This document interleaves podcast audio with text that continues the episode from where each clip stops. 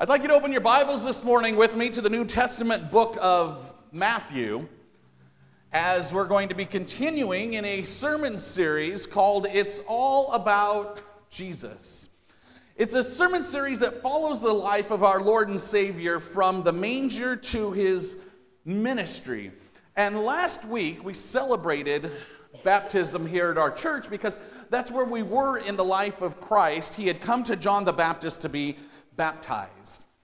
And in our chronological story of the life of Jesus, I find there is no coincidence between the fact that Jesus was baptized and he immediately faces temptation. Many of God's people have had similar experiences. Right after conversion, right after we come to Christ, or right after we say, you know what, we need to get, we're going to get more involved, right after a significant spiritual event, that's precisely when a certain level of, of our victory seems to be met by temptations that are coming stronger than ever. It seems to be the time when we draw closer to God that Satan wants to try harder to pull us back into his world.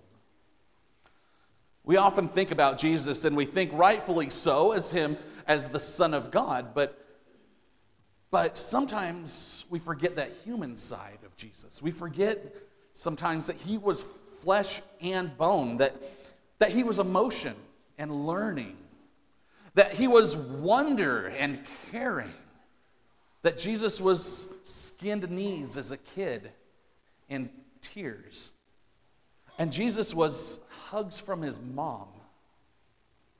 See, this human side of Jesus is the side that you and I can relate to in our times of struggle. And it's that side that we need to relate to that, that demonstrates that the moments that we face we're not facing them alone. We're not facing them for the first time. And we don't have a Savior that doesn't know what we're going through. We have a Savior that knows exactly what we're going through. The ones that we know that the Lord is leading us away from, these temptations, it's the, the same ones that, like the devil's here on our shoulder, right? And, and, and he's there anyway, telling us, hey, it's all about your wants and desires, right? He's like, hey, it's okay. But that's not the life that we need to be living as Christians. That's not the life that we aim to live. Satan's going to tell us, hey, it's all about you. The life of the Christian says it's all about Jesus. In the book of Hebrews, in chapter 2 and verse 16, the author writes, We also know that the Son did not come to help angels, he came to help the descendants of Abraham. Therefore, it was necessary for him to be made in every respect like us, his brothers and sisters, so that he could be our merciful and faithful high priest before God. Then he could offer a sacrifice that would take away the sins of the people. Since he himself has gone through suffering and testing, he is able to help us when we are being tested. See, we live in a culture that likes to tell us that it's okay to have exactly what we want, that tells us it's okay to give in to our temptations. And the devil may tempt, and the devil does tempt, but here's something really important the devil never makes us do anything. What we do is our own choice only we are accountable for our actions. We might say that we don't agree with the teachings of the Bible. We might say that, that you know what, I'm going to take some of the Bible and I'm going to leave some of it because I don't believe that. We don't have to believe it, but we're still accountable for it. We still have to understand that there are guidelines for our lives. We are accountable we can't say that it's somebody else's fault because it's not anyone else's fault, right? There was a lady once who had a habit of shopping and spending way too much money, a lot more than she had. And she would spend money so much that she would end up putting the household's finances in jeopardy. And one day she came home with this beautiful blue dress. She came home, she put it on and showed her husband, and her husband just shook his head and he says, Wow, don't you know that we can't afford that? What are you doing? She says, I, I, I, I tried not to buy it, but the devil made me do it. And then the husband says, Well, why didn't you just shout, Get behind me, Satan? And she says, Well, I did. And he told me it looks good from back there, too. See, temptation is always going to be there. But we serve a God who can help us overcome our temptation. Amen? Turn with me, if you will, to Matthew chapter 4. We're going to be reading verses 1 through 11 in a message that I have titled Overcoming Human Weakness. All three of the synoptic gospels, that's Matthew, Mark, and Luke, they all present this narrative of the moments right after the baptism of Jesus. They present this narrative as when the Holy Spirit leads Jesus into the wilderness. And we're going to read from Matthew chapter 4, starting in verse number 2. Starting in verse number 1, rather. Then Jesus was led by the Spirit into the wilderness to be tempted there by the devil. For 40 days and 40 nights he fasted and he became very hungry. Now, I want to hone in on a couple of important points here in the first two verses. One, we see that Jesus is led by the Spirit. He's not here being led by the devil. Jesus is going out to fast. He is going on a religious retreat of sorts. He is spending alone time with God. He is fasting. This is something that people will do to come closer to God. Separate from the world, separate from desires, fast, be with God. So the Holy Spirit leads him into the wilderness. Jesus is in the wilderness and he's away from life and he's got his sights set on the Father. See, there are times in our life when God leads us somewhere. God might lead us somewhere quiet. You know, when God leads us and it's you and God walking along, if you were to turn around, see who's behind you, Satan's following, right?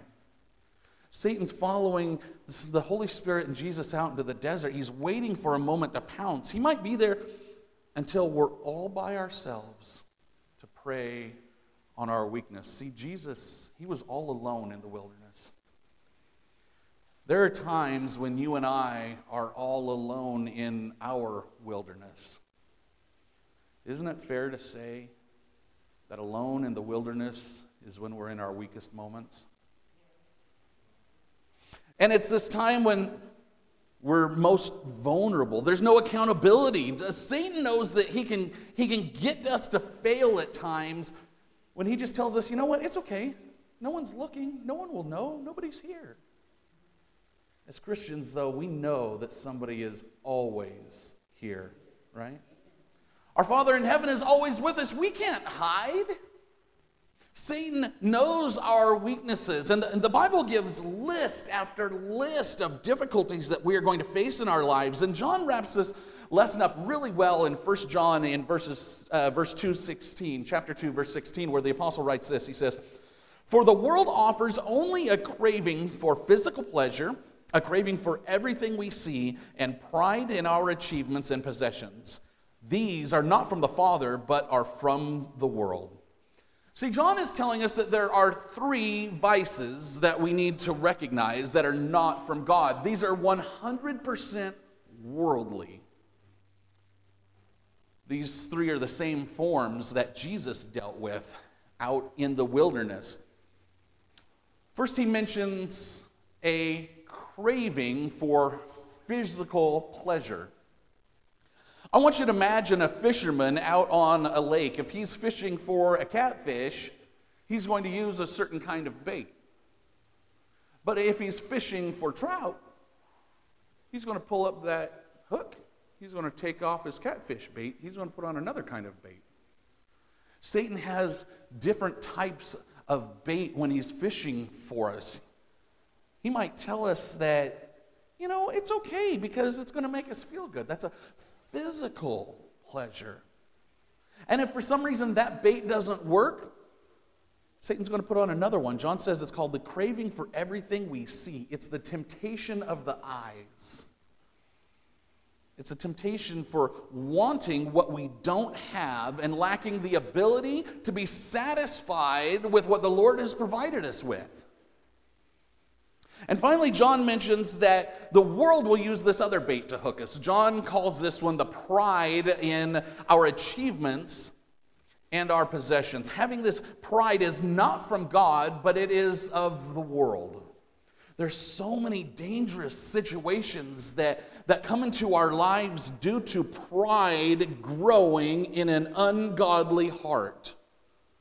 It's this lust for recognition and for, for gathering wealth and gathering worldly things that Satan loves to dangle out there in front of us. See, Jesus was on a 40 day fast. There's no biblical indication that this is supernatural but rather there, there is indications that his, his human side, that, that Jesus, as a human, not eaten in 40 days, was very hungry. The Bible tells us he was hungry. No doctor in our modern age would recommend a 40 day fast. There were people in the Bible who did. And if you're like me and you start to fast, you're going to get to about day three, and that hunger is going to kick in hard. Hunger is a powerful influence on our actions. And that's just one physical condition that can direct our actions. Let me pick up the action in Matthew 4, verse number 3. During that time, the devil came and said to him, If you are the Son of God, tell these stones to become loaves of bread. But Jesus told him, No. The scriptures say people do not live by bread alone, but by every word that comes from the mouth of God. I think it would be fair enough to say that if you had the power to turn rocks into bread and you hadn't eaten in 40 days, that those rocks just might be looking real tasty about now. See, Jesus was fasting. It was a connection with God the Father. If he were to break that fast in order to satisfy hunger, he's giving in to the temptation, right? It's not simply hunger that's a physical temptation, it's that time when you're out of town and you're staying at that hotel and you know that no one's going to know what movie that is that you're ordering. Or it's that time when you're reminded that you've been married for years and that and that you've been good in your marriage and Satan tells you that you know what one night with that person who keeps looking at you at work like that's not going to hurt anything. And it's that time when there's no one around and the house is empty and you're by yourself and you can watch anything on your phone that you want because no one is around. Point number one in your notes this morning surrendering to physical temptation puts our love for our body above our love for God. Surrendering to physical temptations puts our love for our body above our love for God. And I know that sounds harsh, but, but let's be really blunt for a moment. Do we deep down have any question about what God has asked of us physically and what He demands us to stay away from in the Bible? The Bible makes it very clear. Through the scriptures, there are so many detailed lessons on physical situations. It's not a gray area. It's, it's not a, well, I, I read the Bible this way situation. I, I, I interpret it this way. These types of lessons are very black and white. It's not a gray area. We can't justify our physical sins when we fail and we, we fall to the temptations outside of biblical principles. There is no way around the fact that these moments are simply us putting ourselves above God. I can't find any scripture in the Bible where God gives us a pass night, a pass moment, an okay moment. We see people fall to physical temptation all over the Bible and we see their consequences. Judas gave up Jesus for 30 pieces of silver. Esau gave away his birthright for a bowl of stew. Adam and Eve gave into physical temptation for a piece of fruit. What temptations are we trading for Jesus?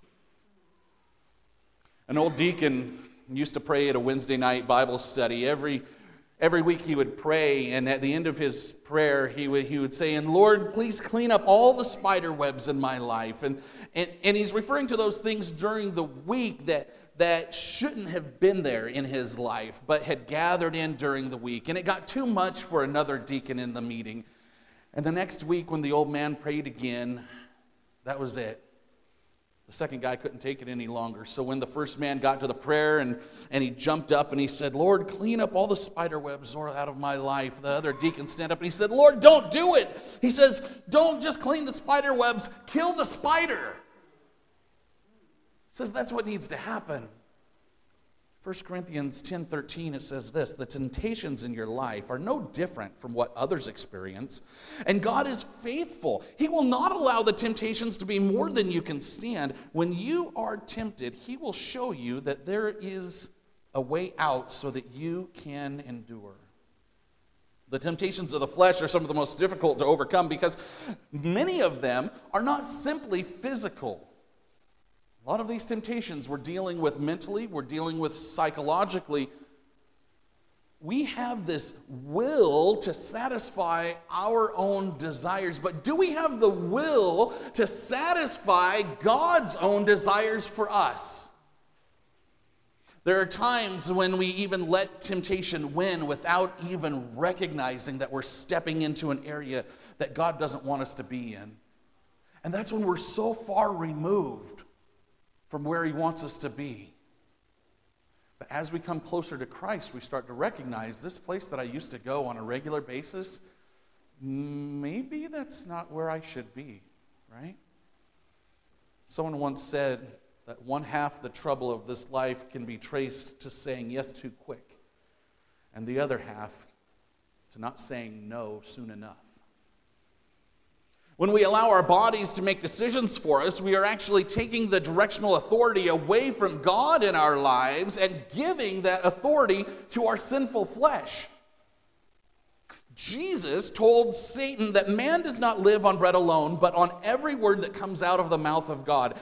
If our physical actions were to follow the words that God has given us in his scriptures, would we find ourselves eliminating situations from our life that we currently partake in when no one is looking? If we let God control all of our bodily actions, are there changes that would be made?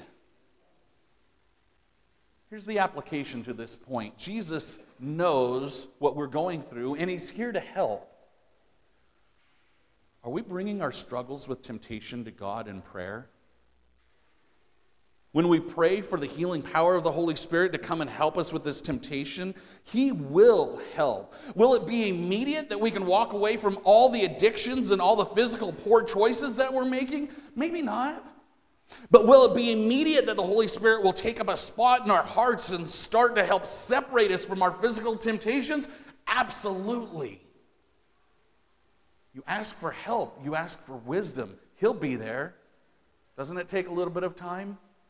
It takes some time. It starts with recognition because the next time that you feel temptation and you start to walk towards the bottle and you get that uneasy feeling saying, Are, are you sure that you want to do this? That's the Holy Spirit's help. That's His help right there. Some of us have a strong ability to walk away and a stronger ability than others. But Jesus can help all of us overcome our temptations 100%. Abilities themselves can even be temptations. Some of us think that everything that we know how to do is good to do, and it's not always the right move in every situation. Come back with me to Matthew, or chapter 4, verse number 5. Then the devil took him to the holy city, Jerusalem to the highest point of the temple and said, If you are the Son of God, jump off. For the scriptures say he will order his angels to protect you, and they will hold you with their hands so that you won't even hurt your foot against a stone. And Jesus responded, The scriptures also say, You must not test the Lord your God. Point number two in your notes this morning. Just because we have the God given ability doesn't mean that we have God given permission. Just because we have the God given ability to do something doesn't mean that we have the God given ability or, or God given permission to do it. Jesus had the ability to jump off of that roof, he had the ability to jump off of the temple, and Satan was pushing buttons, telling him, hey, it's okay. You know you can do this. Come on, you know you can do this. He could do it, right? But in this case, he's being pushed to do it, and that's temptation. Because that's not what God wants him to do, that's what Satan wants him to do, right? And Jesus tells him, No, you don't test God. I can't test God. Yes, I can do it, but God hasn't given me permission to use my talents and my abilities in that way. That's not what my gifts are for. They're not here to show off. They're not here for me to jump off a building. And what happens is now everyone down at the bottom just saw the Messiah jump off the building. Imagine how our gospel is written now. That changes the whole story, right? All of us have gifts, we all have abilities, and sometimes we, we become really good at our skills, and sometimes we become proud of our abilities, and we, we don't even think about the fact that we're, we're using these abilities simply for something that we know how to do, but are we doing it for God? Are we using our gifts to satisfy our own prideful selves sometimes? See, God doesn't give us our gifts and abilities for ourselves. He doesn't give it to us to hold on to. Is your gift hospitality? Are you using it for Him? Is your gift teaching? Are we using that for God? Is your gift singing? Are we using that for Him? These are things here in the church that we do. But is your gift maybe finance and management? Are we using those for the world? But are we using them for God? He gave us gifts, and all of these gifts can be used for God, right? Someone once said the devil tempts all persons, but an idle individual tempts the devil. In the book of Isaiah, chapter 2, verses 11, the prophet writes this He says, Human pride will be brought down and human arrogance will be humbled. Only the Lord will be exalted on that day of judgment. For the Lord of heaven's armies has a day of reckoning. He will punish the proud and mighty and will bring down everything that is exalted. See, this is what John calls the pride of life and recognition. He says, not only can the temptations be to be boastful about what we can do, but there's also this temptation to keep the gifts that God has given us for ourselves. Would it be fair to say that God doesn't give us gifts to hoard for ourselves, but rather to give back to his kingdom? That's all gifts that he's given us, right? Sometimes it might be the gift of a smile, it might be a gift of listening, some of us say, Well, I don't, I don't know what my spiritual gifts are, but I'm really good at this. And that's probably something that the Lord gave you to give back to Him, right? But still, after having these gifts from God, Satan likes to put another bait on that hook with temptation. Not of what we have, but rather of what we don't have. Come back with me to Matthew 4. We're in verse number 8. Next, the devil took him to the peak of a very high mountain, and he showed him all the kingdoms of the world and their glory. I will give it all to you, he said, if you will kneel down and worship me. Get out of here, Satan, Jesus told him. For the scriptures say you must worship the Lord your God and serve only him. This is what John calls the craving for everything we see. It's the temptation of the eyes. It's the temptation for wanting what we do not have and lacking the ability to be satisfied with what the Lord has given us, with what the Lord has provided to us. Did you notice that Satan said and told to Jesus that Satan said that he would give Jesus all that Jesus could see? I want to make a point. I don't want to make this point very clear. You can't give somebody something unless you own it first, right? Unless you have possession of it first. And Satan is saying, Jesus, look at this entire world. I'm going to give it to you. What does that tell us about what Satan owns? Satan said he'd give Jesus all of this material glory that Jesus could see, all the kingdoms of the world. Doesn't that help us to recognize who is the ruler of this world? Satan rules this filthy world. And he likes to bait us with what we don't have and what he owns. Point number three in your notes this morning the glory of material possessions will always be inadequate, unholy, and costly. The glory of material possessions will always be inadequate, unholy, and costly. Jesus says, What do you benefit if you gain the whole world but you lose your soul? Is anything worth more than your soul? Just ask that question for a minute. Is anything worth more than your soul? Is that beautiful house on a hill worth more than your soul? In Paris, that might be a half a million dollars. Is your soul worth more than a half a million dollars?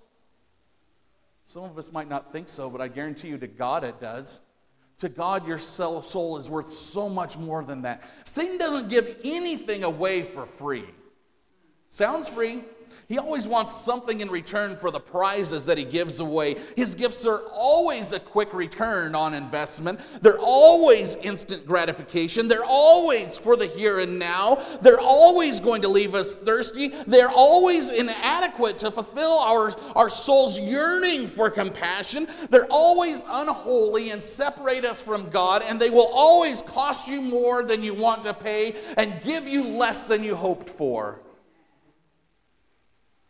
Maybe instead we need to add up in our lives what money can't buy and what time can't take away.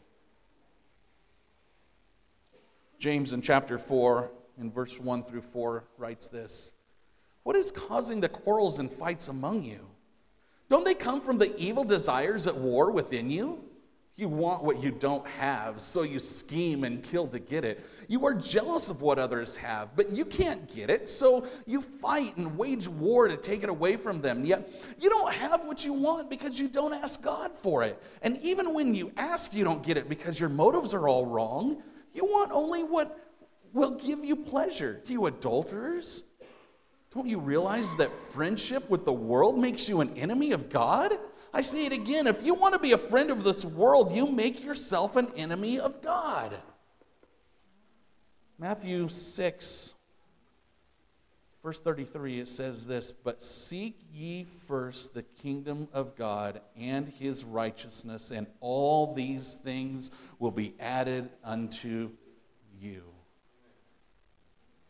Here's the application being content with what God has given us keeps us from asking for what Satan is offering us. Being content with what God is giving us keeps us from asking for what Satan is offering us. When we start looking at what we have and what we don't and what is being offered, and we're looking at that bait and we're saying, that bait's not going to hurt that bad, we've just been hooked. Just like that. I've never been fishing and caught a fish and pulled it out of the water. I've never caught a fish that liked being on a hook. I caught a fish that liked eating that food, but I never caught a fish that got out of the water, jumped in my net, and said, Hey, that felt good. Hook me in the lip again. Because there's payment for that bite, right? We've been reading our scripture from the book of Matthew, but I want to go to the book of Luke to finish up. Because the book of Luke, Luke gives us this one detail at the end of his editorial on this story that I think is so important. Luke chapter 4, verse 13, it says this When the devil had finished tempting Jesus, he left him until the next opportunity came. Final point in your notes this morning we will never outlive temptation, but we can overcome with the help of Jesus. We're not going to outlive it. The temptation is always going to be there. The question is, how are we going to deal with it? And there's going to be more temptation, honestly, starting today, because today we start telling Satan, no more. So, how do we go forward and make things tomorrow different than they were yesterday? Well, first we start to recognize. Did you recognize that every time that Jesus was tempted, Jesus quoted Scripture?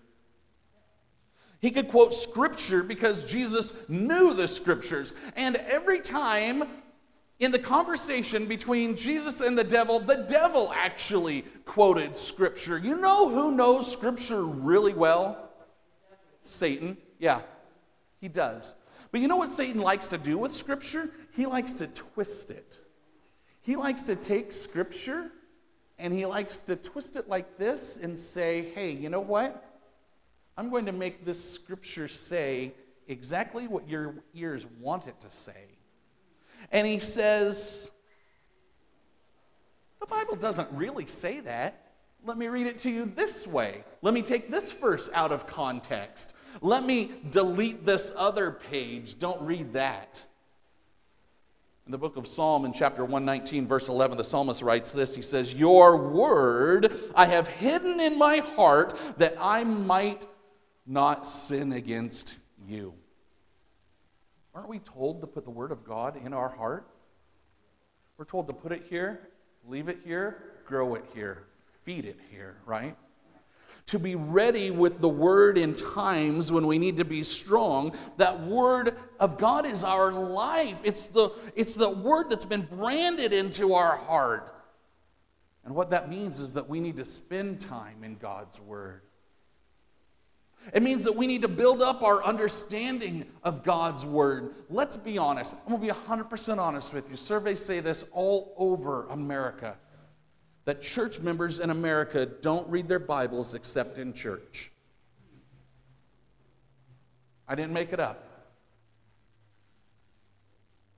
Taking in the Word and hiding it in our heart, we do that so that we know His Word in our heart because that's essential to our growth. That's essential to know here when that temptation comes. Because let me tell you when the temptation is not going to come. It's not coming when you have your Bible ready.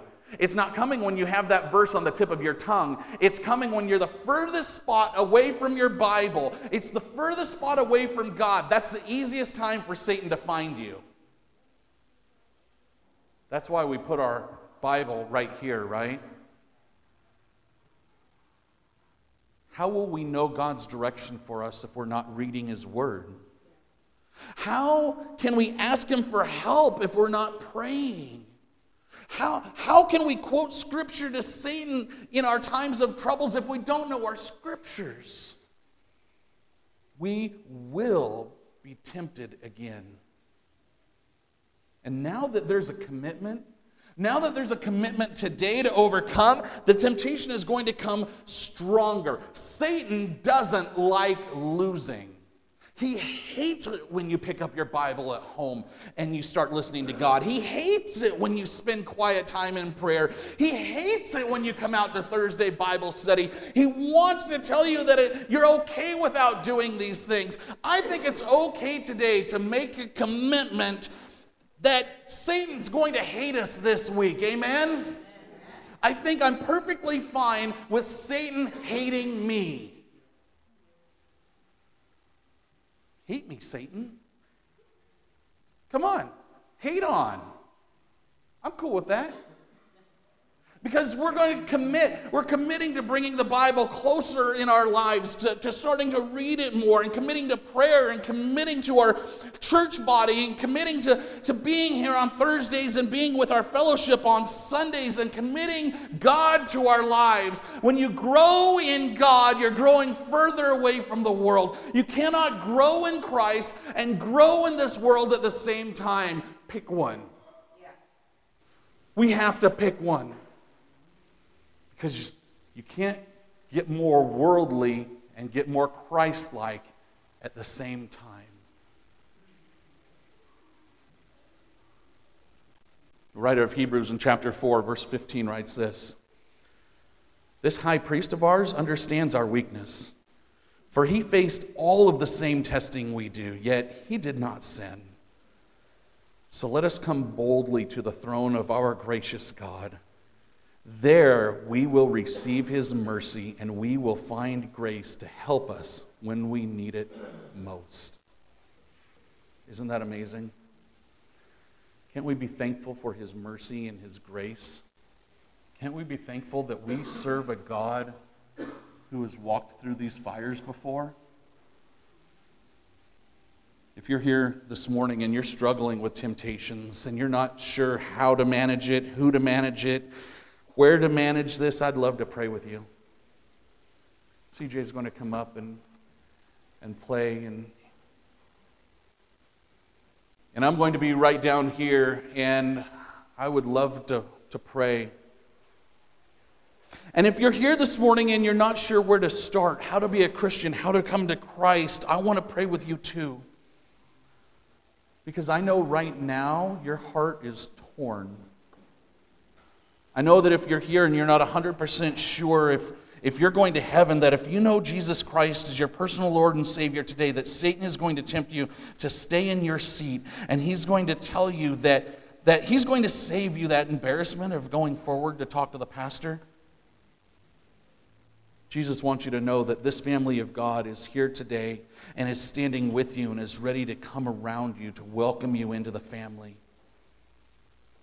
Your thirst can be quenched with a living water that will never leave you thirsty.